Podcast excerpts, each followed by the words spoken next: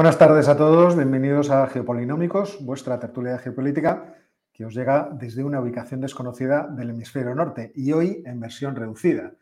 El cadáver esperemos que no lo encuentren, creo que está bien, bien oculto, bien enterrado. Lo tienen refrigerado, creo. Pero en cualquier caso, como este cadáver está muy vivo, esperamos que vuelva la semana que viene. Pero bueno, tenía obligaciones, así que no ha podido estar esta tarde con nosotros. Qué lástima. Así que, hola Jorge. Hola, buenas tardes. bueno, pues hoy tenemos, como nos falta Ángel, tenemos formato un poco distinto, un poco distinto. del habitual. Bastante. Distinto. Vamos a hacer una especie de noticiario geopolítico de fin de semana. ¿no? Vamos sí. a hacer un, un pupurrí de, de noticias e historias y no sé dónde tenía yo el noticiario geopolítico, no sé si tenía yo una... La carátula. Bueno, nos vamos con los breaking news noticias.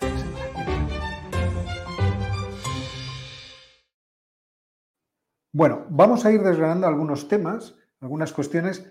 Como van a ser diversos temas, no estaría mal que entre col y col, pues si queréis preguntar algo del tema en concreto que vayamos a ver, pues que entréis ahí con vuestras preguntas. Intentaré estar atento y David Asenjo, Asenjo, de la Fuente nos dice que infusiones y pacharán para todos, ahí hemos fallado. Sí, sí, sí. Es que, que, es que, esto era cosa pacharán. de Ángel.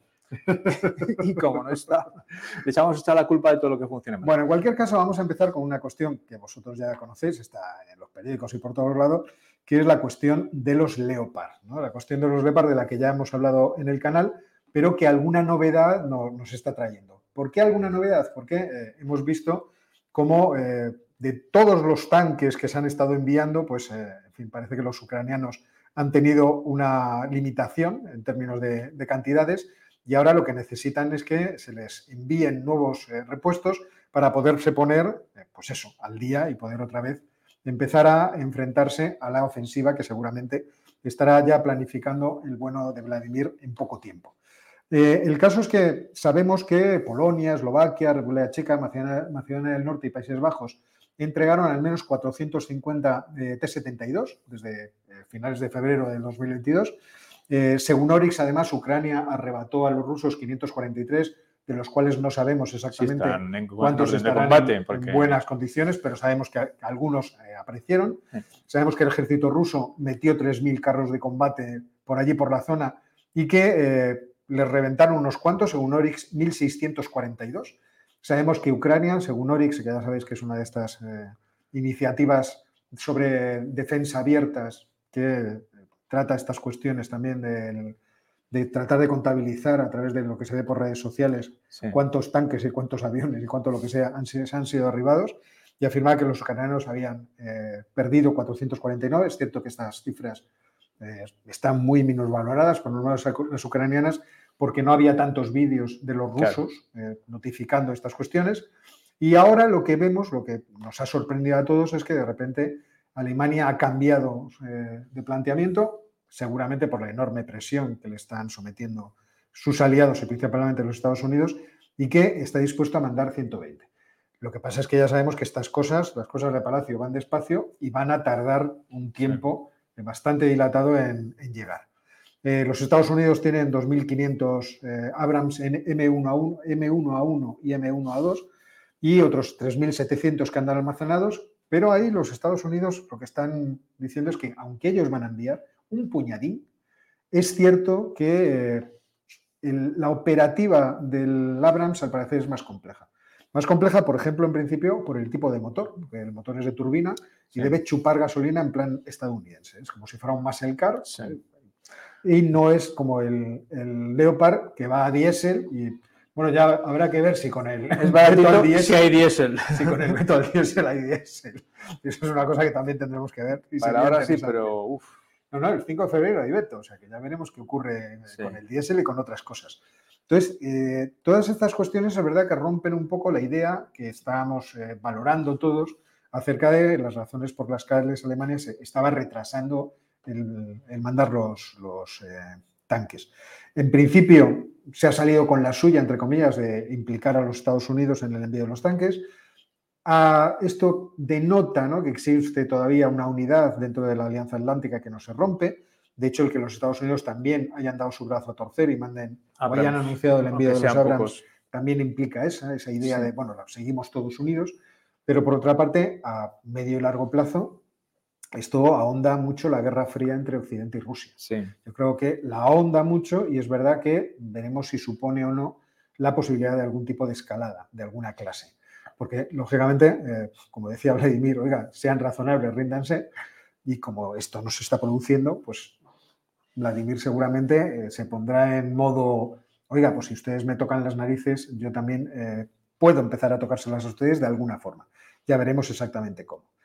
Hay una cuestión que a mí me parece muy interesante en todo esto de los Abrams y del envío de los, de los Leopard, que es la cuestión de eh, quién va a, suplir todos esos materiales bélicos que Europa está enviando a Ucrania. Si van a ser los Estados Unidos o si eh, Rheinmetall, que es la empresa que fabrica el Leopard, pues va a entrar otra vez eh, en el mercado europeo a producir. Porque hay ahí también, yo lo que he leído cosas contradictorias.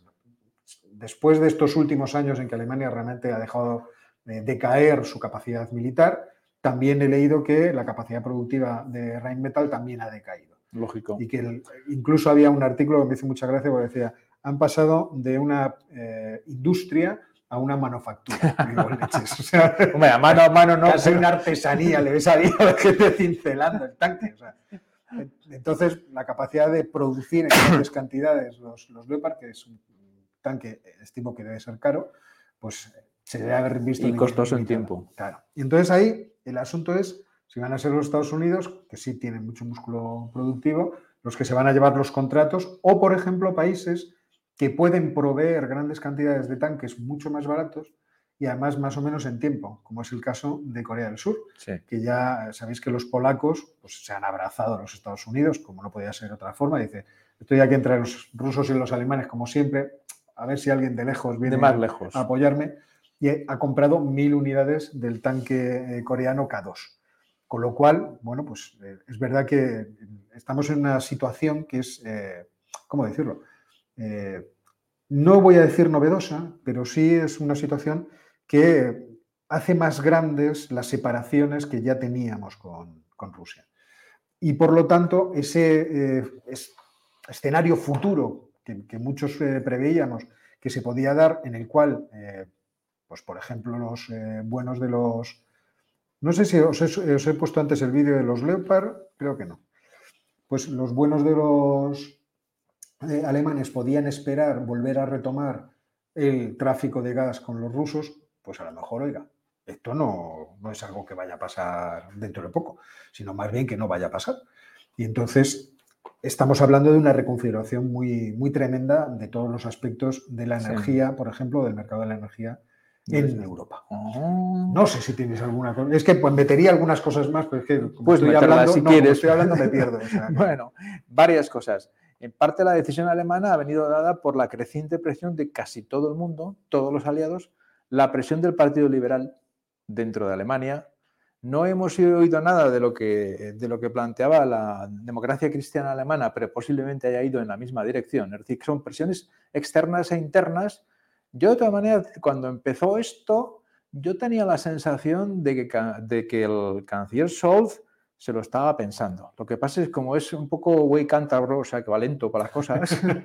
pues, No, es lo mismo que decían, lo decían los alemanes, es que es como la Merkel.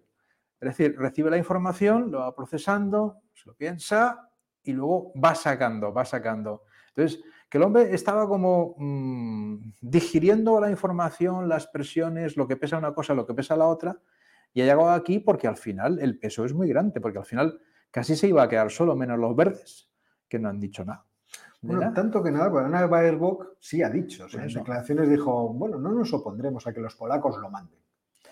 Pero sí que ha ido, y además ha, sido progresivo, vale, eh, daremos permiso a los demás para que los puedan mandar, daremos asistencia técnica, era como un ir soltando la cuerda, soltando la cuerda, a ver cuál es la reacción al otro lado. No ha habido reacción, bueno, ha habido una reacción generalizada ahora, en este momento. Yo creo que los alemanes se han dado cuenta, el gobierno alemán se ha dado cuenta que no podía tirar para atrás. Es que era muy complicado con todo el mundo mirándoles. vamos a ver, estos chicos ucranianos están partiendo la cara. En, realidad no por nosotros, pero sí por nosotros, porque si no la amenaza rusa va a ser mucho más grande. Hay que pararles en el, frente de batalla. En el Dnieper. Y entonces lo van a hacer con palillos. ¿eh? Yo me acuerdo cuando era eran pequeños mis hijos, todas las noches les contaba el cuento del cazador que iba a cazar con un palillo y un cacahuete. Siempre a bestias gigantescas y monstruosas. Y entonces ellos me decían, pues se ponían cara imposible. Entonces yo me ponía muy serio y decía, y entonces él se metió la mano en el bolsillo y ¿qué encontró? Y todos, un palillo. Ya me decían, ya, ya sabemos, metió la mano en el otro, un cacahuete. Bueno, pues con eso no van a lograr derrotar al ejército ruso. Entonces es verdad que la presión en términos de incluso de, imagen internacional, ¿no? de liderazgo internacional, se estaba viendo muy afectada. Sí, porque esto es una cosa que nosotros desde aquí mm, quizá no hemos valorado suficientemente estos últimos años. Alemania ha sido la líder de la Unión Europea sin dirigir la Unión Europea. Ha tomado sus decisiones y los demás han tenido que ir detrás de ella porque había poco margen no ha sido una líder mundial desde ningún punto de vista. Y a cambio, pues tenía casi todas las ventajas de ser el centro de la Unión Europea, el que más vendía, etcétera, etcétera. Entonces llega un momento y además, si eso le sumas que todo el mundo tiene claro que Alemania cometió un error enorme al comprometerse con Rusia en estos términos, que quizá en su momento tenían razón, pero ahora mismo es evidente hace años que no era así, pues se le queda poco margen de maniobra. era un cálculo, en realidad era un cálculo geopolítico. Vamos a ver, que Miguel Aguado nos hace una pregunta, dice, si tuvierais que apostar, ¿en qué año acabará la guerra? Uy, este año no. El 23 seguro que no. Yo ya eso lo tengo bastante claro. Porque em, es probable que los rusos intenten un, otra, o un ataque o una inversión desde Bielorrusia en marzo-abril. Eso para empezar. Los ucranianos no van a rendirse. Los rusos no creo que puedan con esos ataques conquistar todo lo que quieren. Y eso nos, lleva, nos llevará seguramente a lo que pasará, como ya ha dicho Oscar antes, con el gas a partir de septiembre-octubre de este año. Y eso va a seguir estando allí. Es decir, hasta esa época seguramente no habrá ningún tipo de presión por ningún lado para llegar a un acuerdo. Presión que tenga importancia. Por tanto, en el 23, no. Claro, si te vas al 24, ya no lo puedes saber exactamente. Porque además eso depende de cómo le vaya pesando a Rusia las consecuencias de la guerra que por ahora no le pesan mucho. Le pesan, pero no le pesan, mucho. no le pesan mucho. Ayer estaba yo hablando sobre la situación económica de, Rusia.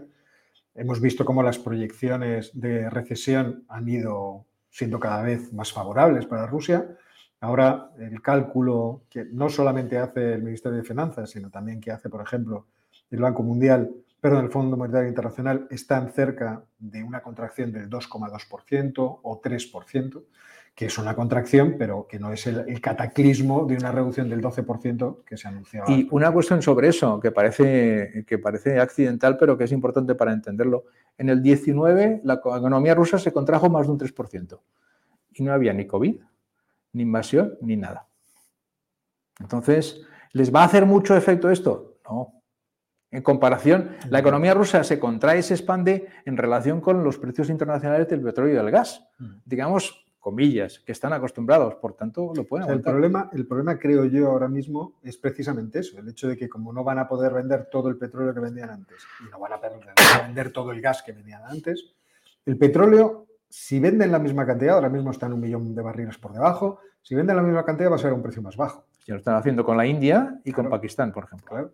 y esto es lo que provoca el veto el techo todavía no ha llegado y ya veremos si la Unión Europea y el G7 no decide bajar ese techo para presionar más a, Rusia, pero el gas desde luego es un ingreso que han perdido. Gazprom, lo contaba yo ayer, está a cero.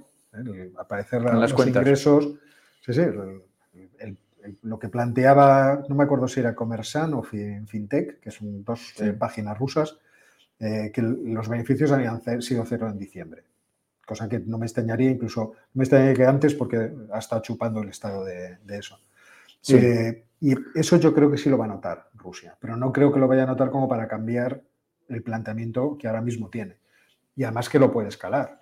Es decir, puede implicar mucho más a la sociedad todavía en el conflicto. Sí, sí, Tiene margen. Tiene margen. otra cosa es que eso produzca eh, incomodidad, desafecto y todas estas cuestiones. pero, yo creo que tienen margen, porque eso, lo que tú dices, puede significar que la recesión en el 23 sea peor que la del 22.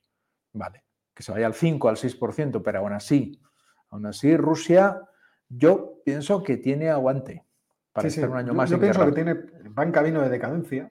Sí, es la opinión que yo tengo. seguro, pero, yo por mi parte, a mí me, no sé, veremos qué pasa con las ofensivas ahora de primavera. Yo creo que eso también puede dar un pie a que eh, alguna de las partes vea que ya su posición se ha consolidado o que no pueden ir más allá. Estoy pensando los primeros los rusos, los segundos los, ucranianos, y que eso pueda dar lugar a un alto el fuego o algo por el estilo. Porque es verdad que el, que el conflicto se alargue en términos internacionales a casi nadie le, interesa. Vamos a ver, dejadme que vea a ver si me habéis hecho alguna otra pregunta. No vamos a contar el, cuento de la pipa, lo siento. Que te conozco. ¿Quién encontró en el otro bolsillo? que, era, lo que al final solucionaba el asunto. Mm. Bueno, aquí es que me hacéis muchos comentarios, pero preguntas, preguntas, no me hacéis. No me hacéis, o sea que creo, ¿eh? que estoy aquí despistado buscando algo. Ah, me preguntáis eh, si falta el mosquetero. Efectivamente, falta el tercer mosquetero. Sí. Y me decís que si está eh, de viaje está generando el PIB.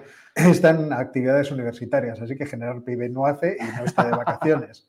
O sea que todos sabemos cómo funciona esto exactamente. Sí. Así que bueno, ya está respondido lo de Ángel. Pasamos a otra cuestión. Sí. Pues esa te toca a ti. Vamos a centrarnos ahora en Israel leo la noticia porque los nombres no me los sé bien. El ministro de Sanidad y de Interior a la vez, Ariel Deri, ha sido cesado por Netanyahu.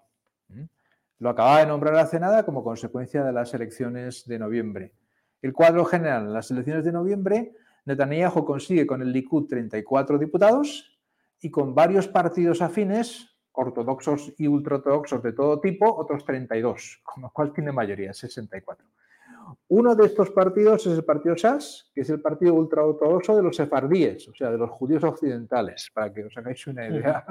O sea, que nazis son los orientales, los sefardíes en parte son los que vinieron de España. Hace mucho tiempo de esto. Bueno, y eh, entonces el líder de los sefardíes, Ariel Deri, eh, pasa a ser, digamos, la mano derecha o el segundo de a bordo de Netanyahu, por eso lo nombra ministro de Interior. Allí la cartera de ministro de Interior. Además con ese plan rotatorio, que luego van a ser otras cosas. Y de paso la cartera de Sanidad. Ya ellos ya sabían que tenían un problema porque Deri fue condenado por un delito fiscal, pero la condena está en suspenso. Entonces, lo que se ha llevado al Tribunal Supremo es si una persona condenada por delito fiscal puede ocupar un cargo. El Tribunal Supremo en una votación, por ahí está la imagen del Tribunal Supremo del, edificio, que parece un búnker gigantesco. El Tribunal Supremo ha decidido por una votación de 10 a 1, está por ahí en el... yo, te lo encuentro, en, el, en el PowerPoint, por 10 a 1, es decir, con bastante claridad, ha decidido que una persona que está condenada por delito fiscal no puede ocupar cargos públicos. Bien, entonces, ¿qué han hablado y que ya habían hablado antes Dere y Netanyahu. Esto no es de ahora. Ellos ya sabían que tenía esa condena y que por tanto es posible o era posible que alguien llevase a los tribunales eso como una forma de inhabilitarme para gobernar, como ha pasado. Y el gobierno hizo la consulta, el Tribunal Supremo ha dicho con claridad que tiene que cesarlo y lógicamente Netanyahu lo ha cesado. ¿Qué se están planteando? Pero ya desde que formaron gobierno, no desde ahora, una vez hechas las elecciones. Lo que se están planteando es cambiar la ley para qué. Si una persona ha sido condenada por un delito, evidentemente no puede formar parte del gobierno. Pero si esa condena está en suspenso, sí podría formar parte del gobierno. Pregunto si se habrán inspirado en algunas otras transformacioneso legislativas que nos quedan más cercanas. bueno, ya sabemos aquello de que todos nos basamos en las fuentes y conocemos lo que podemos saber. Esos detalles técnicos, ¿no? Que bueno, pues esa es la, intención que tienen. si esa intención, eh, lógicamente, el Tribunal Supremo israelí, eh, hay que pensar que es un Tribunal Supremo un poco a la inglesa. Es decir, que toma la, legislación, la interpreta, pero esa tiene ella. Si la legislación cambia de manera que una persona, aunque esté condenado, tenga una condena suspendida, pues a lo mejor no tiene que dejar el gobierno o puede seguir ocupando cargos públicos. Si eso es así, el Tribunal Supremo tendrá que decir amén. O sea que esto estaba hablado casi casi desde antes de las elecciones, porque ellos lo sabían. Pero, lógicamente, Netanyahu no se atreve a desafiar al Tribunal Supremo y le ha dicho que, se fuera. Que se. No sé yo que haya nombrado todavía sustituto, pero será otro de esas casi seguro, sin, problemas.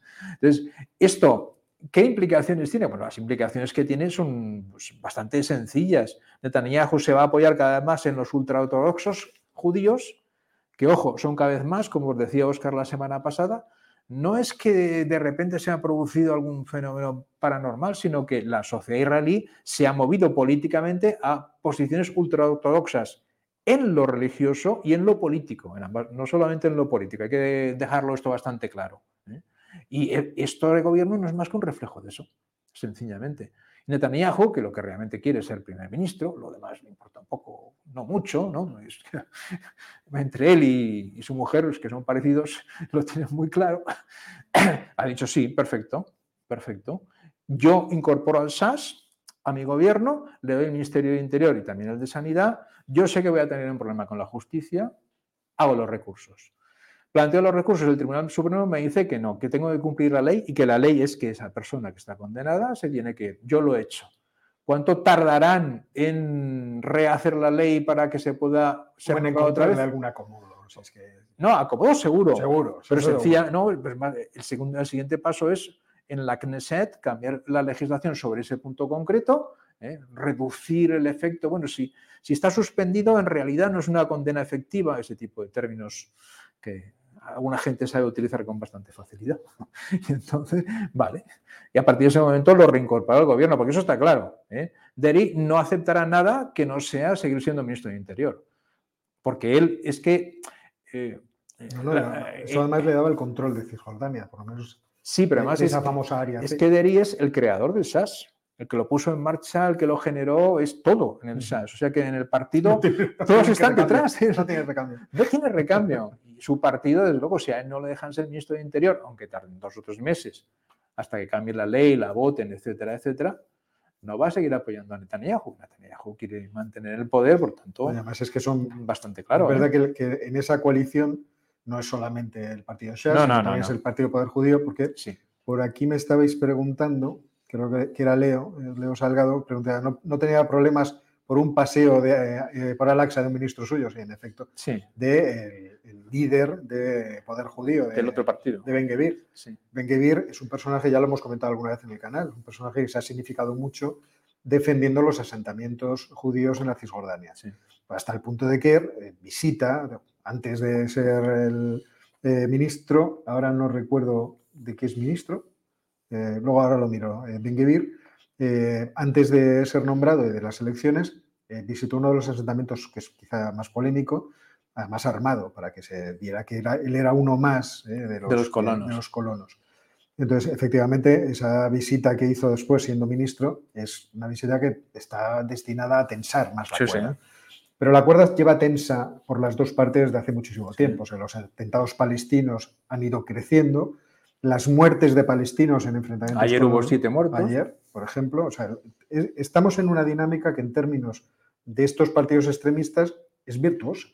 Sí, sí. Porque va permitiéndoles avanzar. De, lo que ellos quieren. Claro, también va haciendo que la propia población israelí diga que leches. O sea, yo no creo que esté aquí un tipo, pues como ocurrió ayer en, España en Algeciras, que de repente alguien con un machete entra a una iglesia con la intención de acabar a, alguien. ¿no? Matar, en este caso, a un sacristán y un sacerdote. Entonces, yo quiero que mi país esté tranquilo, en paz, y si el, elemento distorsionante yo lo identifico claramente con, los este palestinos, pues, fuera. fuera. Me los quito del medio y tan.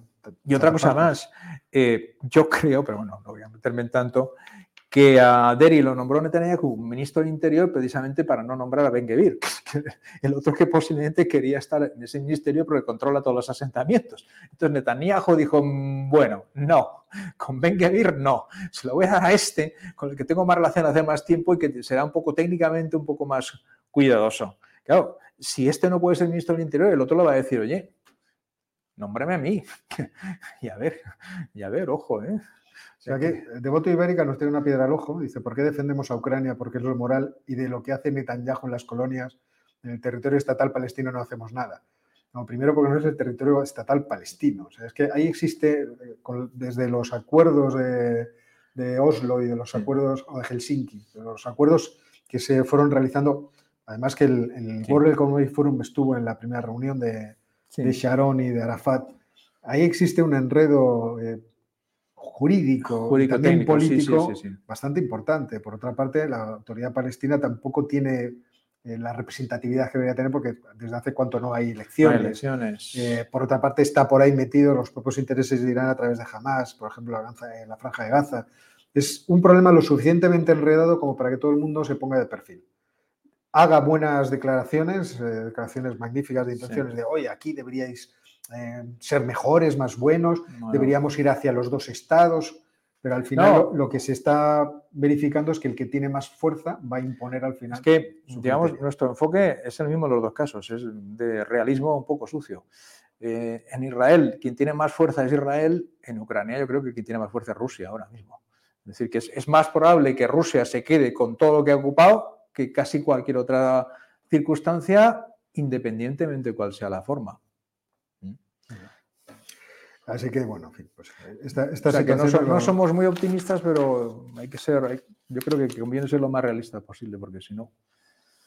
Aquí me hacéis preguntas que no, vienen- no, no están en el tema y que yo tengo que pensármelas un poco. ¿eh? Pero lo digo porque Alex pregunta cómo queréis que evolucionara la relación entre España y Marruecos después de haberse votado para restringir el acceso de representantes de Marruecos al Parlamento Europeo.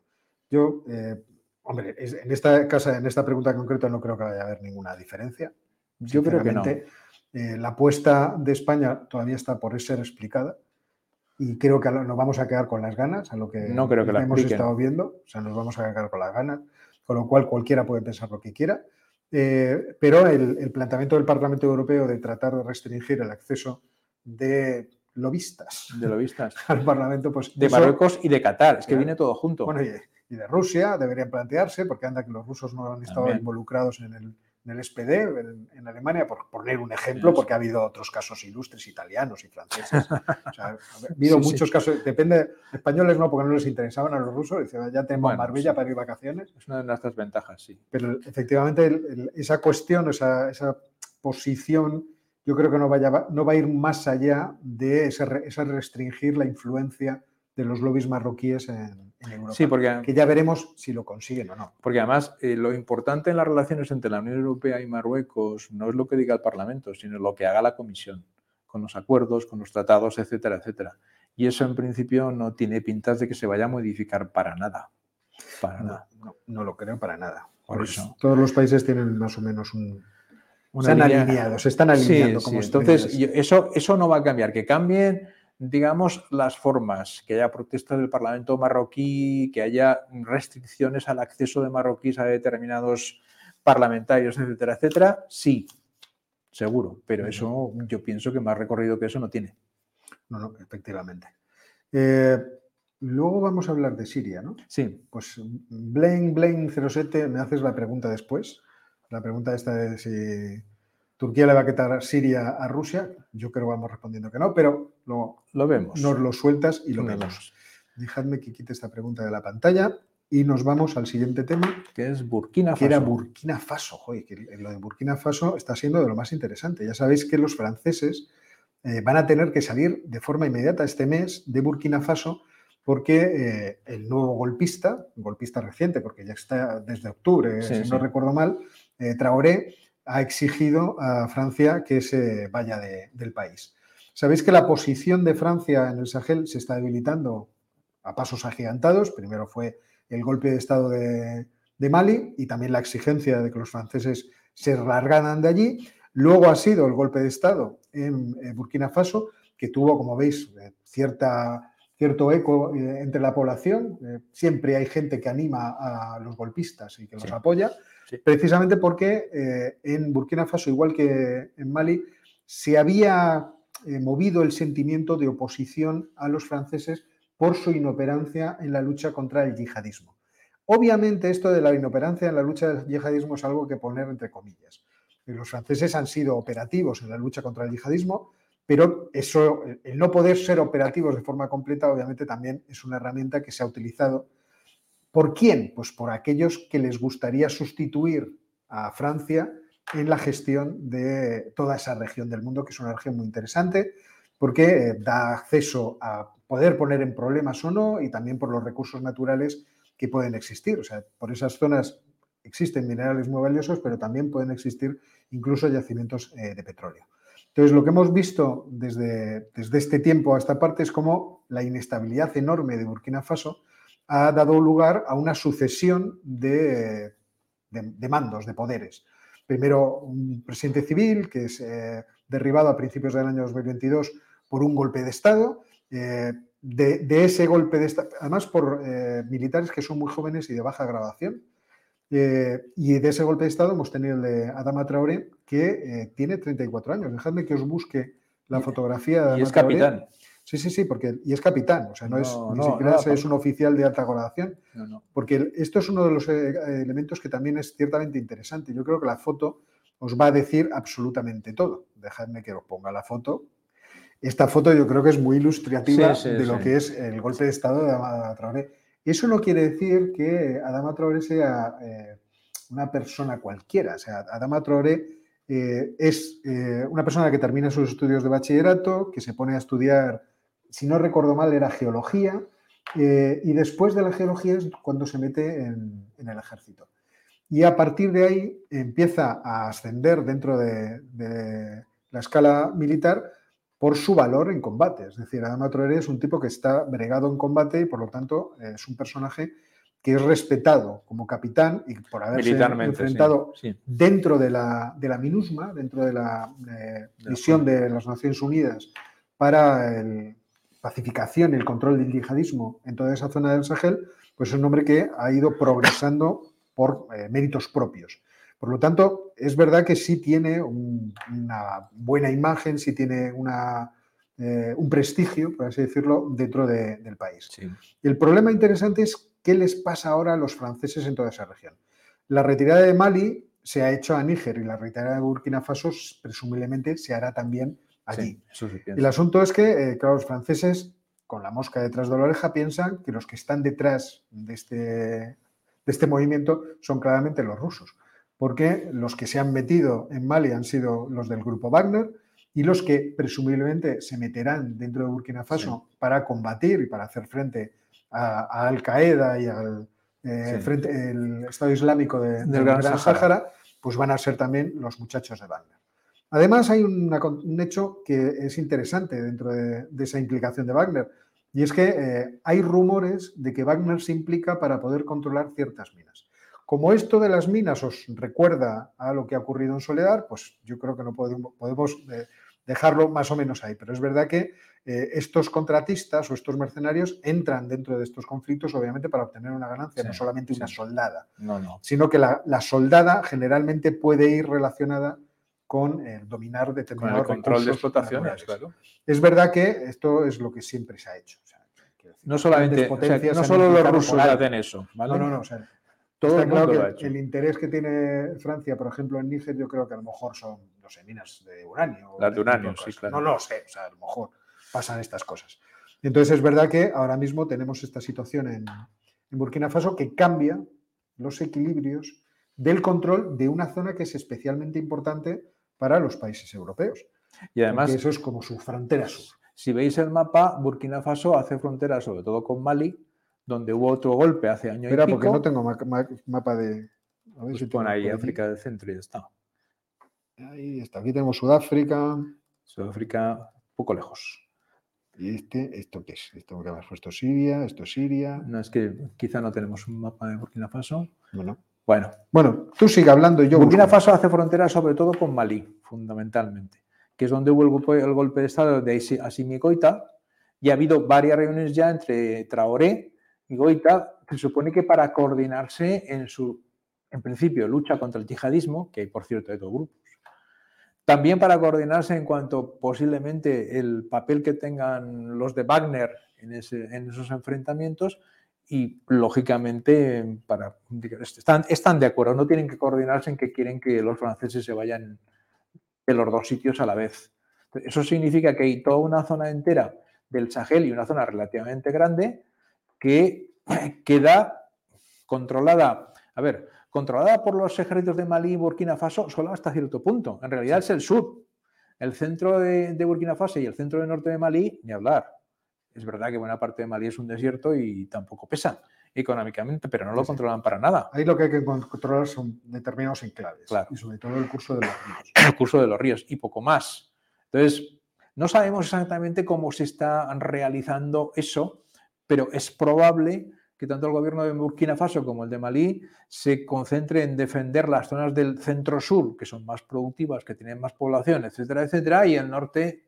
No, no, y, algo más, porque si, si en esas operaciones no se tiene éxito, que es probable que no se tenga éxito. Es probable. Entonces, los franceses que se han retirado de forma eh, muy elegante ante las peticiones legales de los países, podrán ser invitados a volver otra vez. Entonces podrán volver además con otras condiciones. Ya veremos si todas estas cosas. Sí, eso, puede ser, porque una cosa que también decían hoy es que el embajador francés en Burkina Faso, ¿cómo se llama aquí? Hollande, no, Halad, ha sido llamado a consultas a París. Se supone que eso es una medida del gobierno de París porque se ha enfadado con Burkina Faso, pero parece que no parece ser que el gobierno de Burkina Faso había pedido que relevasen al embajador por alguna, algún tipo de razón. Entonces, este movimiento de París es un movimiento de decir, vale, retiramos a las tropas de aquí, que es lo que habéis dicho vosotros, quitamos al embajador y podemos empezar una relación, digamos, no de cero, pero casi en la línea de lo que dice Oscar. Si después el gobierno de Burkina Faso, apoyado o no por Wagner, no consigue éxitos contra los yihadistas, sino al revés, pues oye, eh, una cosa es que haya una tropa los franceses dentro de la operación Barcane en Burkina Faso tomando las decisiones que consideren oportunas y otra cosa es que el país se lo pida en un futuro que quizá no sea muy lejano. Estoy esperándome por conseguir un mapa, ¿eh? parece que no. Vale, encontrarás. no, es que me gusta ser sofisticado, ya veis. Entonces, claro, eso es lo que hay que tener bastante claro. Níger es un país relativamente estable, relativamente estable, fundamentalmente porque eh, el presidente Mohamed Bazoum ha conseguido en algunos casos llegar a acuerdos con grupos de clanes que están situados en distintas zonas del país, que no es que sean yihadistas, pero son partidarios de la autodeterminación, además casi absoluta. Nosotros tenemos este, este territorio, aquí controlamos nosotros, no damos la lata para nada al gobierno central. ¿eh? Y gracias a eso ha conseguido mantener una cierta tranquilidad en el país. De hecho, el movimiento de los yihadistas por Níger es bastante más reducido. Yo creo que tiene mucho que ver con eso. ¿eh? Desde luego, el, corrimiento, por así decirlo, de los movimientos yihadistas hacia el oeste e incluso hacia el sur. ¿eh? El, Benin. Exactamente. Benin, Togo, Nigeria. Nigeria o sea, vemos cómo esos nortes, que son más musulmanes, están llenándose de iniciativas, vamos a decirlo así, de franquicias de los movimientos yihadistas. La verdad es que estuvo muy interesante la semana pasada cuando tuvimos aquí a, Jesús Núñez explicándolo, pero efectivamente todo ese, movimiento ya veremos eh, qué resultado puede dar. Es decir, si sigue creciendo y Wagner, que yo creo que tiene casi todos sus recursos eh, estancados en, Ucrania, no puede hacer eh, no creo que tenga gestión eficiente de eso, yo creo que al final lo que tendremos es efectivamente un regreso de los franceses o de las misiones europeas otra vez a esa, región. O implicación incluso de los países africanos a través de la Unión Africana. De la Unión Africana, sí. Lo que pasa es que la Unión Africana a lo mejor... Claro, la Unión Africana tiene un problema, bueno, un problema político, y es que ha condenado tanto los golpes de Estado de Malí como los de eh, Burkina Faso. Ambos países están suspendidos de derechos en la Unión Africana, no se les invita a las cumbres. Eh, hay un problema técnico para que Burkina Faso y Malí pidan ayuda a la Unión Africana. Porque va a decir, eh, primero, la Unión Africana ya lo ha hecho en otros casos como en Guinea. Y vamos a ver cuánto tardan también las, otras misiones europeas en largarse, por ejemplo, de Mali. Sí. Poquito, yo creo que, poquito, porque están resistiendo allí porque no se les ha pedido que se vayan. Pero no tienen nada que hacer. Entonces, quedan esos dos países con muy pocos efectivos propios. Como dice Oscar, no parece que pueda haber muchos efectivos de Wagner. Ya veríamos en qué sentido van a moverse y sin el apoyo de la Unión Africana. Lo tienen difícil, difícil. Una pregunta interesante, la que nos hace José Lace, dice, si Rusia está ganando tanto terreno en África, ¿nos puede cortar eso el flujo de gas a Europa, sobre todo el de Argelia? El de Argelia no. De Argelia ya hemos visto cómo Argelia no se ha dado por aludida. Además, todo lo contrario. Argelia, Argelia lo tiene, claro, el gas es, es mío. Yo soy aliado de Rusia por tener razones históricas, etcétera, etcétera, pero el gas es mío, ¿vale? Aquí no entra nadie. Yo creo que las maniobras que se anunciaron que iban a ser pequeñas con rusos, todo eso acabó desactivado. Sí, sí, no, no, se, hizo nada, no se hizo Es verdad que el tránsito del gas nigeriano, ese sí se puede ver afectado. Si es que al final alguien eh, diera financiación e iniciara el proyecto de sacar el gas de Nigeria Pero, a través de Níger, y llevándolo por Argelia hasta Europa. Claro, es decir, eso ahora mismo, el principal problema que tenía eso, tendría eso, serían los grupos yihadistas del norte de Nigeria Por Níger el tránsito sería relativamente fácil porque el país está controlado. Yo creo que el presidente conseguiría apoyo de los distintos grupos de las zonas y una vez que llega a territorio argelino, ahí no pone la mano nadie. Menudos son los argelinos. Es decir, ese tubo, sí, el problema para mí de ese tubo fundamental, bueno, el problema fundamental es la financiación. Pero si hubiera financiación, sería el norte de Nigeria donde habría problemas. En el resto no. Bueno, ya veríamos también, porque el, norte de Nigeria son más bien bandas, o sea, no, es, no podemos decir que es... Por eso, por eso digo que, hay problemas. Es que Nigeria... Puede haber el sabotaje este algún día, algún día, de, soborno. Algún día lo, hablaremos de eso. Nigeria es un país muy grande, dividido en muchos grupos y etnias. En algunos casos lo que hacen algunos de esos grupos es generar una milicia y esa milicia se, se apodera en parte de los recursos, cobra un porcentaje y ya está. Este sería el modo operandi. tengo un sobrino que se va a estudiar a Holanda y se ha hecho íntimo amigo de un Yoruba, hmm. que, además ha conseguido una beca extraordinaria, pues los dos son buenos matemáticos, en Arabia Saudita, que está financiando precisamente a musulmanes que despuntan en universidades europeas, entonces se los traen a las universidades de Arabia Saudita con una financiación eh, tremenda. Eh, me pregunta David que tiene un mapa buenísimo del yihadismo y Burkina Faso, que cómo lo envío. geopolinómicos.gmail.com. Ahí nos encuentras. Eso es. Creo que está más en, la vamos, en YouTube. O sea, el, correo electrónico al que podéis. Es cierto que es el correo electrónico al que nunca entro, pero lo encontraría en algún momento. En algún momento. Eh, Johan, esta pregunta no te la puedo responder, porque no estamos hablando de esos, de, los, eh, las monedas digitales de los bancos centrales. ¿Crees que la adopción de las CBDCs por las grandes potencias promueve el aumento del uso del Bitcoin? No estoy nada seguro. Eh, podría pasar, podría pasar. El hecho de que la gente trate de escaparse eh, por diversos lugares, pero no lo sé. Hombre, Patricio, hola. Eh, bueno, pues si queréis, pasamos a otra cuestión. Sí, la siguiente cuestión es las relaciones entre Estonia, Letonia y Rusia. Es una cuestión de diplomacia. De eso tengo mapa, mapa de Estonia. Tienes mapa, menos mal un mapa para que se vea allí dónde están todos estos. No, se ve fatal, pero es muy dinámico. Me gustó mucho hacerlo así. Desde España por toda Europa llegando hasta Estonia. Hasta los Bálticos, ¿no? exactamente. Vale, vale. Queda súper chulo. Bueno, es una cuestión diplomática exclusivamente. Hace como un par de semanas el gobierno estonio decidió, eh, Estonia tiene diplomáticos en Rusia, en Moscú, eh, Rusia tiene diplomáticos en Estonia, en Tallinn, y el gobierno estonio decidió que el número de diplomáticos rusos en Tallinn tenía que ser igual al número de diplomáticos estonios en Moscú, que creo que eran 14 o 15, normal porque estonios son pocos. Bueno, Lavrov se enfadó inmediatamente, dijo que eso era algo contrario a los usos diplomáticos, que no tenía ningún sentido, que Estonia... ¿Que necesitan 100 en la embajada papía? Digo... Para lo que haga falta y decidió llamar, retirar, a decir al embajador estonio de, Moscú que se largase a Tallinn y que se quedase el encargado de negocios, que es lo que se hace en estos casos. Cuando se echa el embajador siempre queda otro, lógicamente. Siempre hay uno de guardia. Para encargarse de todo. En consecuencia, Estonia, en represalia, decidió mandar al embajador ruso a Moscú, lo cual pues no se le haría mucha gracia, porque hace mucho frío ahora, pero allá, que, te voy. de cualquier forma, solo tiene que. San Petersburgo está al lado. Claro. No, pero tenía que mandarlo a Moscú inicialmente. Y entonces ha habido un cruce de declaraciones, la de Lavrov diciendo que la primera medida de los estonios era absolutamente inaceptable, porque a ver, ¿quién son los estonios para decirle a los rusos cuántos diplomáticos rusos tiene que haber en Tallinn? Por Dios, ¿eh? o por el zar, o por quien sea.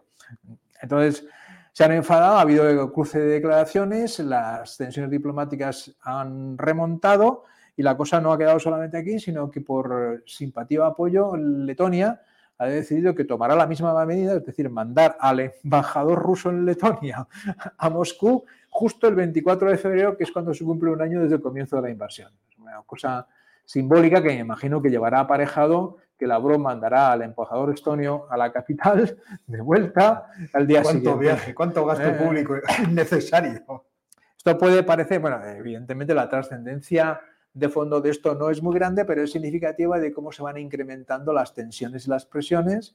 Esto si lo pones a... No es lo mismo, pero la entrega de tanques Leopard y Abrams a, Estados Unidos, a Ucrania va a incrementar también las tensiones. Ya Rusia ha dicho, no sé si ayer o hoy, que esto ya no es una guerra para desnazificar Ucrania, sino para enfrentarse a los occidentales agresivos que quieren destruir Rusia, etcétera, etcétera. Es una guerra contra, contra el oeste. Cosa que no, eh, que no es muy agradable, pero, vamos, era de esperar que cuando lleguemos a este punto, dentro de esta guerra contra Occidente, los occidentales más orientales son los bálticos, que están ahí mismo. Por ahora vamos con Estonia, Letonia, Es muy llamativo el liderazgo que han tenido todos estos países en todo el conflicto. mis queridísimos chihuahuas bálticos han tenido un liderazgo tremendo. Porque son los, los que han ido más lejos en las peticiones. Siempre han hecho. Los que han ido más lejos en cortar relaciones. Han hecho cosas. Sí, sí. Se han sacrificado más con niveles de inflación realmente pavorosos, del veintitantos por ciento y son los que han estado liderando con Polonia el movimiento contra. si uno ve el mapa, tiene todo el sentido del mundo. son, los vecinos. No solamente el mapa, si ves la, densidad, mejor dicho, la distribución étnica de la población en esos países, pues Estonia debe tener más de una cuarta parte de la población. son prácticamente rusos. el 25% en Estonia y 25% en Letonia, y más en Lituania desde los tiempos en que aquello era una república socialista rusa. Quiere decir que no es, que, no es un invento. Han permanecido ahí han tenido problemas, porque han tenido problemas, lo que pasa es que eso nos hemos enterado relativamente poco y eso tiene... Otro calvótrapa que es, eh, también comparte nuestras aficiones en YouTube, que es eh, Bald and Bankrupt, este, un británico que sabe ruso, este tiene un vídeo muy bonito de Lituania, de una ciudad en la que se hizo una central nuclear, que es una ciudad rusa. Quiere decir, hablan en ruso, casi todos provienen de los lugares de Rusia, porque dentro de esa distribución que se hace con la planificación central, pues ahí convenía, debía ser, establecer una, central nuclear. La refrigeración casi seguro. Que sigue existiendo. Y este muchacho que se iba a, generalmente a la persecución de, mosaicos, de los mosaicos soviéticos, esto lo ponían en los edificios, tal. Pues tiene un vídeo muy curioso que recomiendo, si podéis ir al canal. Los calvótrapas hacemos unos vídeos Entonces, este es, esto es lo que el incremento de las tensiones por todas partes. No tiene ninguna consecuencia práctica porque las relaciones económicas entre los países están prácticamente rotas, casi no se compran y se venden, bueno, supongo que en la frontera sí, siempre habrá intercambio, pero poco más. Pero es un punto más en el incremento de la tensión entre lo que va siendo, en este sentido no se trata de darle la razón a los rusos, pero sí es verdad que es un enfrentamiento entre Rusia y casi toda Europa occidental. Quizá no toda. Dice Devoto Ibérica que hoy está con ganas de tirar piedras a los ojos. Dice, ¿qué mueve los bálticos y a Polonia en la guerra de Ucrania? No es por temor racional a su propia seguridad, dice, porque todos están en la OTAN y por lo tanto los sí, pero así todo, no, son una amenaza. No, te puedes fiar. Yo, yo si fuera báltico tendría miedo. Quiero decir, o sea, esto es algo que se habló mucho eh, cuando la petición de entrada de los países bálticos a la OTAN. ¿Hasta qué punto en la entrada de países tan pequeños que son en cierto modo fácilmente invadibles y muy fáciles de invadir, no comprometían la seguridad de toda la Alianza Atlántica. Es decir, no comprometían el hecho de que la Alianza Atlántica se podía ver pringada en un combate contra Rusia por eh, algo que es relativamente pequeño en términos de valor geopolítico, como son los países bálticos. Quizá juntos puedas decir un poco más, porque ¿qué población tendrán? En total no llegan a los 10 millones. los 10 millones. Entonces, el, el asunto era ese. Sin embargo, una vez dentro, mm, Quiero decir, si Rusia, por ejemplo, hubiera optado por una invasión rápida de los Bálticos, seguramente hubiera sido mucho más sencillo que, Ucrania. ¿Qué tipo de reacción podría haber tenido la Unión, Europea, incluso la OTAN? Un ataque, realmente la OTAN hubiera realizado un ataque militar contra Rusia. Estas cosas seguramente los que saben más de estrategia militar eh, podrán dar podrían verlo, pero... más razón que nosotros, pero yo no lo veo. yo no lo veo. habría mucho ruido, mucho tal, pero un enfrentamiento convencional. Pero ahora quizás sí. En su momento no, ahora, ahora, seguro que sí. Y en la misma línea, y, esto no, no, no es una broma, los finlandeses que también tienen una frontera bastante larga con Rusia, están entrenando a la población este año a que consuman menos electricidad, tengan las calefacciones más bajas, eh, gasten menos en los desplazamientos, vayan en bicicleta, es decir, están mm, poniéndose en un escenario en el cual Rusia no es que ataque el país, pero sí afecta a la red de suministro eléctrico como está pasando en Ucrania. Y por tanto se tienen que preparar. que cuando tienes una frontera con un vecino tan grande, militarmente tan potente como es Rusia, siempre conviene que tengas en cuenta que te pueden pasar cosas. Te pueden pasar cosas serias. Malas. Y, efectivamente, además, cuando tienes una potencia como Rusia, entiende que todo aquello debería volver. Sí. son territorios que no se tendrían que haber perdido. Y desde ese punto de vista, oye, Sí, sí, yo no, jugaría mucho con eso.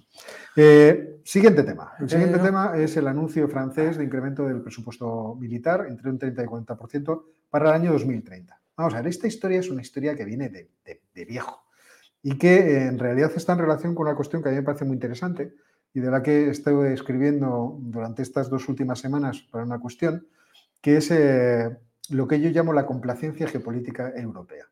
Europa ha vivido una complacencia geopolítica porque podía influir hacia el exterior con algo que no fuera una diplomacia fuerte, sino con una diplomacia suave que se basaba en lo que llama eh, Anu Bradford, una profesora del MIT, la, el efecto Bruselas. ¿Qué es el efecto Bruselas? El efecto Bruselas es la capacidad que tiene la Unión Europea de influir en otros países con la legislación que hacia el dentro nosotros hacemos para la protección de los consumidores y que obliga a otros países a tener que, si quieren vendernos algo, alinearse con nosotros. Entonces, el efecto Bruselas ha hecho, por ejemplo, que eh, grandes empresas tecnológicas como Google o Microsoft tengan que adoptar nuestra legislación de protección de datos en todo el mundo, en todo el mundo. Esto es muy interesante, porque lo que está denotando es cómo eh, la conveniencia también de, los propios, eh, de las propias empresas de no tener una política fraccionada para cada uno de los países, hace que traten de eh, adoptar aquellas legislaciones y regulaciones que son más, más exigentes. Y eso es algo que ha beneficiado mucho a la Unión Europea durante mucho tiempo. Eh, lo malo es que ahora que estamos en este conflicto bélico de Ucrania, hemos descubierto que, nuestra independencia estratégica, de repente, o nuestra autonomía estratégica, que es un concepto que se ha repetido en los eh, documentos geopolíticos europeos, pues resulta que exige algo más con el efecto Bruselas no vamos a ningún lado si alguien nos ataca, nos corta el gas, etcétera, etcétera. Entonces hay que tratar de ser independiente, de ser autónomo en muchas otras cosas.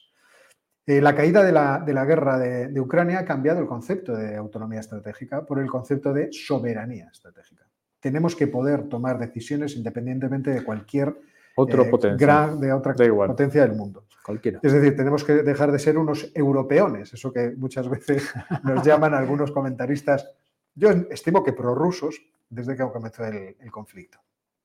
Entonces, en, ese, en, esa orientación, hace ya dos años eh, se produjo o se empezaron a producir eh, estudios sobre esta cuestión, qué era lo que nos faltaba, qué era lo que no teníamos, y también movimientos de los propios gobiernos. Eh, una cosa de las que nos faltaba, lo estudiaba Frédéric Mauro, un profesor francés, que sintetizaba lo que tenía que hacer la Unión Europea para poder ser eh, soberana de forma estratégica en una ecuación que dice la defensa europea es igual a la voluntad política por la capacidad de decidir, por la capacidad de acción autónoma. Fijaos que son productos. ¿eh? La defensa europea es igual a voluntad política, capacidad de decidir, capacidad de acción autónoma. Si alguno de esos elementos es cero, el valor final de defensa europea es cero. Y por lo tanto, lo que hay que ver es cómo de grande tenemos que hacer cada una de esas cosas para que efectivamente la defensa europea sea posible y la eh, eh, soberanía estratégica también sea posible. Entonces, a finales de 2021 tuvimos dos anuncios de mejora de los ejércitos europeos, uno francés y otro británico. ¿Qué era lo que decían en aquel caso las autoridades? Pues decían que eh, necesitaban un ejército capaz de enfrentarse a una guerra de gran intensidad. Y para eso había proyectos distintos. Los franceses querían desarrollar una fuerza de 25.000 hombres, que, fuera capaz de desarrollar una guerra de gran intensidad. Y entonces el que es el jefe del Estado Mayor del Ejército francés, Thierry Bourgard, eh, hizo un trabajo, eh, publicó un trabajo en el que, eh, bajo el lema de ganar la guerra antes de la guerra, estudió precisamente esta cuestión. Esta cuestión de cómo podemos hacer frente a lo que él llama la estrategia de la simultaneidad. De, de atacar por muchos frentes distintos que también involucran al ciberespacio, las guerras híbridas, etcétera, etcétera. Entonces, eh, el, bueno, el concepto de estrategia, que lo tengo aquí en la chuleta, es del general, del coronel del ejército francés Arnaud Gouillon. Bueno, pues el caso es que ellos plantearon un proyecto que entre 2019 y 2025 va a gastar 50.000 eh, millones de euros en tratar de mejorar y modernizar el núcleo del ejército eh, francés a través del programa Scorpion de renovación de vehículos blindados y de eh, otro programa, el programa Titán, eh, que era el que iba a estar dentro detrás de la financiación de esta estrategia de la simultaneidad. Por lo tanto, aquí vemos que lo que está sucediendo ahora mismo con este anuncio que ha hecho Francia está en línea con un movimiento que viene al menos de 2018-2019. Darse cuenta de que el mundo ha cambiado por lo que ocurrió en 2014 principalmente, por la anexión de Crimea, y que las amenazas eh, geopolíticas han vuelto de forma dura. De tal forma que un país puede invadir a otro nos remitimos a los ejemplos de lo que está sucediendo. Entonces, el Reino Unido también anunció en noviembre del 21, noviembre del 21, antes de que se produjera la invasión, pero con la experiencia también del amasamiento de tropas que había hecho Rusia en la frontera ucraniana en abril del año 2021, anunció que ellos también iban a gastar 10.000 millones de euros, perdón, 100.000 millones de euros a lo largo de los próximos 10 años para tratar de mejorar. Es que me estoy. 10.000 ¿eh? millones, 10.000 millones. ¿Sabéis? Voy a empezar como Lelutier. Es que no estaba el de puntería. Para completar una inversión de 46.000 millones eh, en los próximos 10 años con el mismo propósito. Capacitar al ejército para combatir una guerra de alta intensidad. Y esto es algo que yo creo que va a extenderse por toda Europa. Tenemos el caso de Alemania, con su promesa de invertir 100.000 millones, que es verdad que se está retrasando la fecha en la que van a empezar a, soltar los fondos y ejecutarlos. Era para 2024, ahora para 2025, pero yo creo que con los Leopard por los Prados... Es que eso es, eso es lo que les va a obligar a adelantar todos esos procesos, eh, sencillamente porque como necesitan, eh, no solo ellos, reponer armamento, reponer otro tipo de instalaciones, mejorarlas, etcétera, etcétera, van a tener que empezar a incrementar ese presupuesto militar que pensaban desarrollarlo más tarde. Lo van a tener que hacer ya. Y esto que dice Oscar se incluirá en realidad en este, en este. Macron lo incluye en este paquete, aunque ya está comprometido, lo incluye aquí, evidentemente. No es todo gasto nuevo, como siempre pasa con los políticos. Eh, vamos a hacer no sé qué, pero utilizamos una parte que ya está en marcha y en los presupuestos. ¿no? Entonces, esto forma parte de ese mismo paquete. Entonces, e, el ejército francés crece, el inglés crece, el alemán crece. Y ya veremos si otros europeos no van a crecer también. O sea, si el español no crece algo, si el italiano no crece algo. Los compromisos son hacer, ir hacia el 2% del. En esa colaboración dice aquí Está creciendo. Ray Jiménez, ¿cuál creéis que era la razón fundamental para la no creación del euroejército? En principio era presupuestaria, o sea, que le interesaba más dedicar el dinero de los países a otras otros, eh, funciones principalmente eh, cuestiones del estado del bienestar, que dedicarlo al ejército. Pero yo creo que ahora eso va a No, pero ahí, eso tiene un problema y es que eh, un euroejército, ahora mismo la, la OTAN, la NATO, la OTAN está actuando como euroejército y ahí siempre se ha producido un solapamiento. Muchas veces no es que haya habido una oposición de la OTAN, pero la OTAN ha planteado, ¿para qué quieren ustedes un ejército europeo si dentro de la OTAN tenemos una coordinación de las fuerzas que sirve para lo mismo?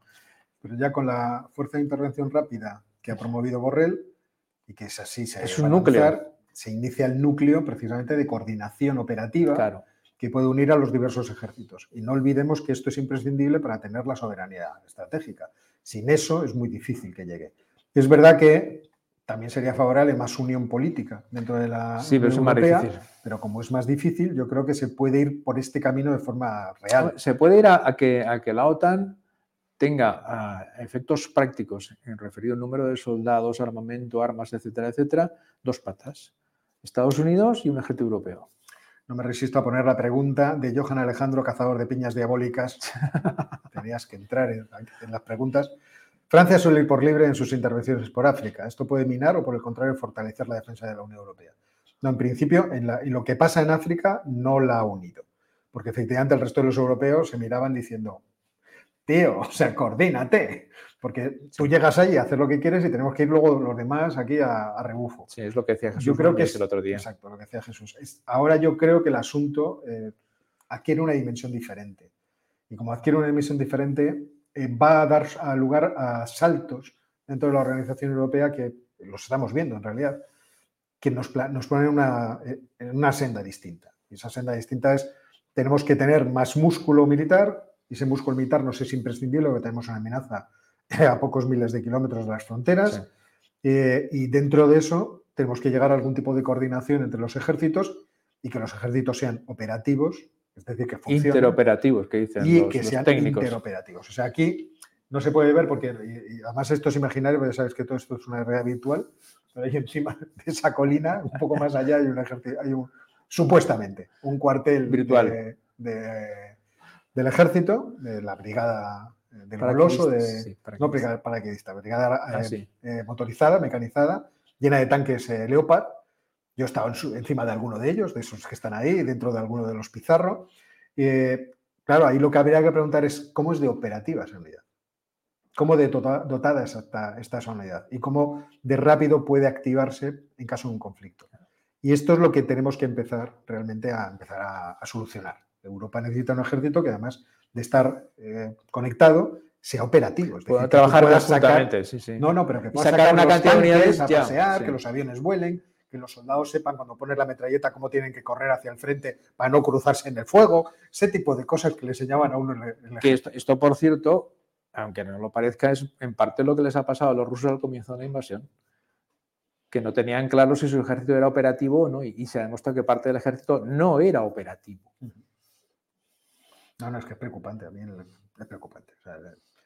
los alemanes han debido quedar bastante sorprendidos de, su propio ejército y todos estamos pensando hacia nosotros qué capacidad tenemos de enfrentarnos a los problemas. Eh, pregunta Facundo Méndez, Oscar, ¿piensas que Alemania y China son los grandes perdedores de esta guerra? Alemania es un gran perdedor de esta guerra. China yo no creo que sea un perdedor de esta guerra ayer veíamos en, veíamos en el directo, no sé si tengo por aquí las tres, bueno, si las debo tener aquí, dejadme que las cargue un momento. Eh, un momento, no te, no te cueles tan rápido, transparencia.